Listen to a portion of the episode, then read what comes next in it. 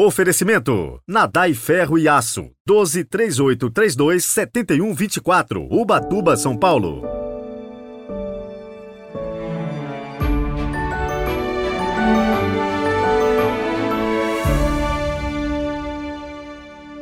Sábado, 4 de fevereiro de 2023. Mais um fim de semana nos encontramos aqui para meditarmos juntos a palavra do Senhor.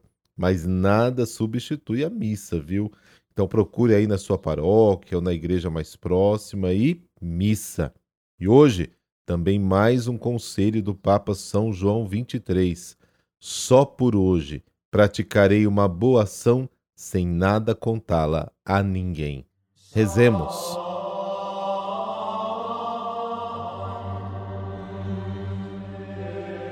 Pelo sinal da Santa Cruz, livrai-nos Deus, nosso Senhor, dos nossos inimigos. Deus onipotente e eterno, luz esplendorosa e dia que não termina. Nós os pedimos nesta manhã que, vencidas as trevas do pecado, nossos corações sejam iluminados com o fulgor da vossa vinda. Amém.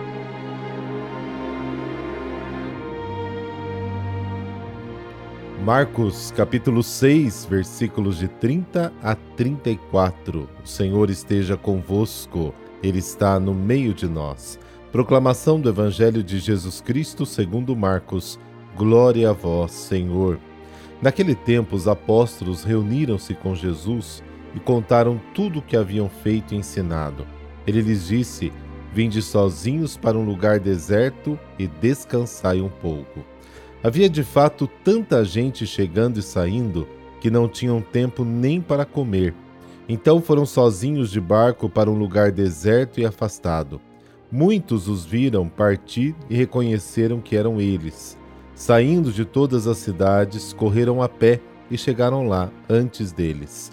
Ao desembarcar, Jesus viu uma numerosa multidão e teve compaixão, porque eram como ovelhas sem pastor. Começou, pois, a ensinar-lhes muitas coisas. Palavra da salvação. Glória a vós, Senhor.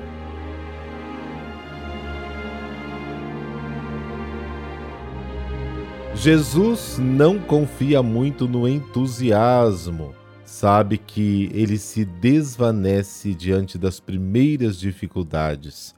Marcos capítulo 4. E que não é sinal de fé. Esta é a situação descrita nessa passagem do evangelho de hoje. Os discípulos ficam entusiasmados e contam a Jesus tudo o que fizeram e ensinaram. O resultado da sua missão está à vista de todos, daquelas pessoas que vão e vêm, e já nem sequer lhes dá tempo para comer. Resultado surpreendente.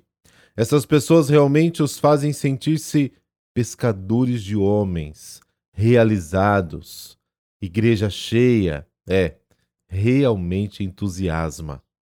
Essa história pretende refletir já a imagem futura da atividade missionária da igreja, fazer e ensinar como Jesus. Depois das curas descritas no primeiro capítulo deste evangelho, Jesus retirou-se para um lugar deserto para rezar.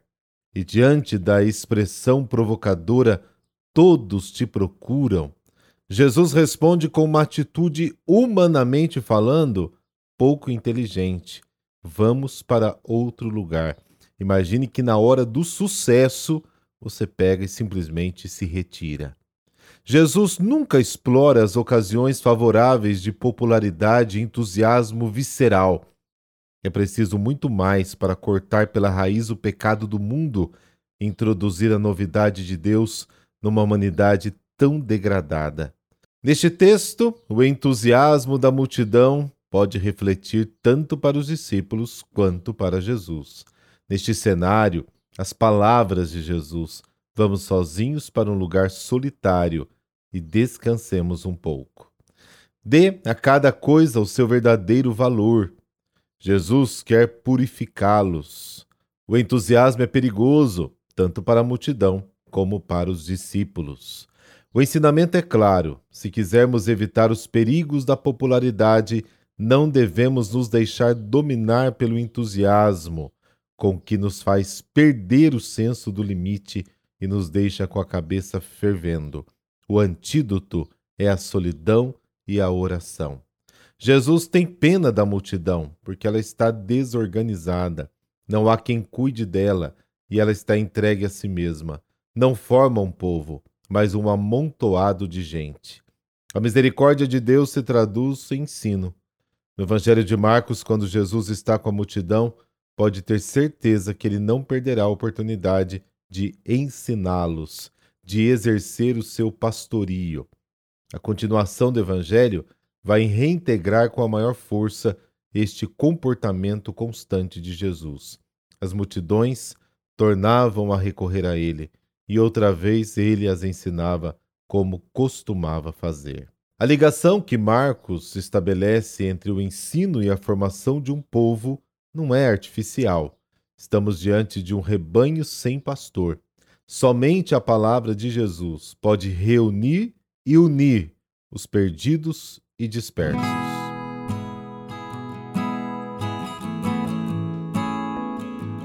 Hoje a igreja celebra Santo André Corsini.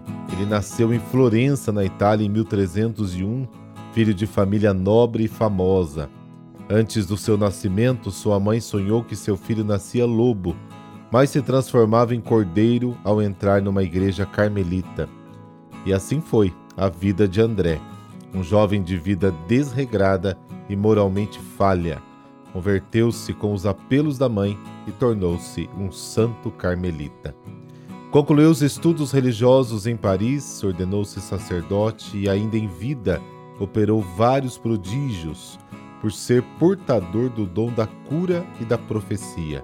Escolhido para ser bispo, André escondeu-se, mas um menino de seis anos indicou seu esconderijo, dizendo que Deus o queria a seu serviço. Não pôde assim recusar o episcopado. Durante os anos em que ali atuou, foi amado pelo povo e respeitado pelas autoridades. Na noite de Natal de 1372, teve um desmaio e recebeu em sonho a notícia de que morreria no dia 6 de janeiro. A partir daí foi dominado por uma febre que não mais o deixou até que a profecia se cumpriu.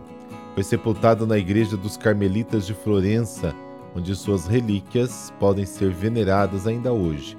Santo André Corsini é o padroeiro da cidade de Florença e a igreja designou o dia 4 de fevereiro para a sua festa litúrgica. Senhor. Dissestes que seriam chamados filhos de Deus todos os que trabalham pela paz. Concedei-nos, por intercessão de Santo André, admirável promotor da paz, a graça de trabalharmos sem desfalecer pela instauração daquela justiça que garante aos homens uma paz firme e verdadeira. Amém. Abençoe-vos o Deus Todo-Poderoso, Pai, Filho, Espírito Santo. Amém.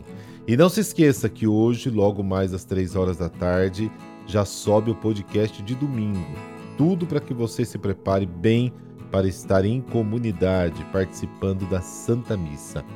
Bom sábado e muita luz para o seu dia.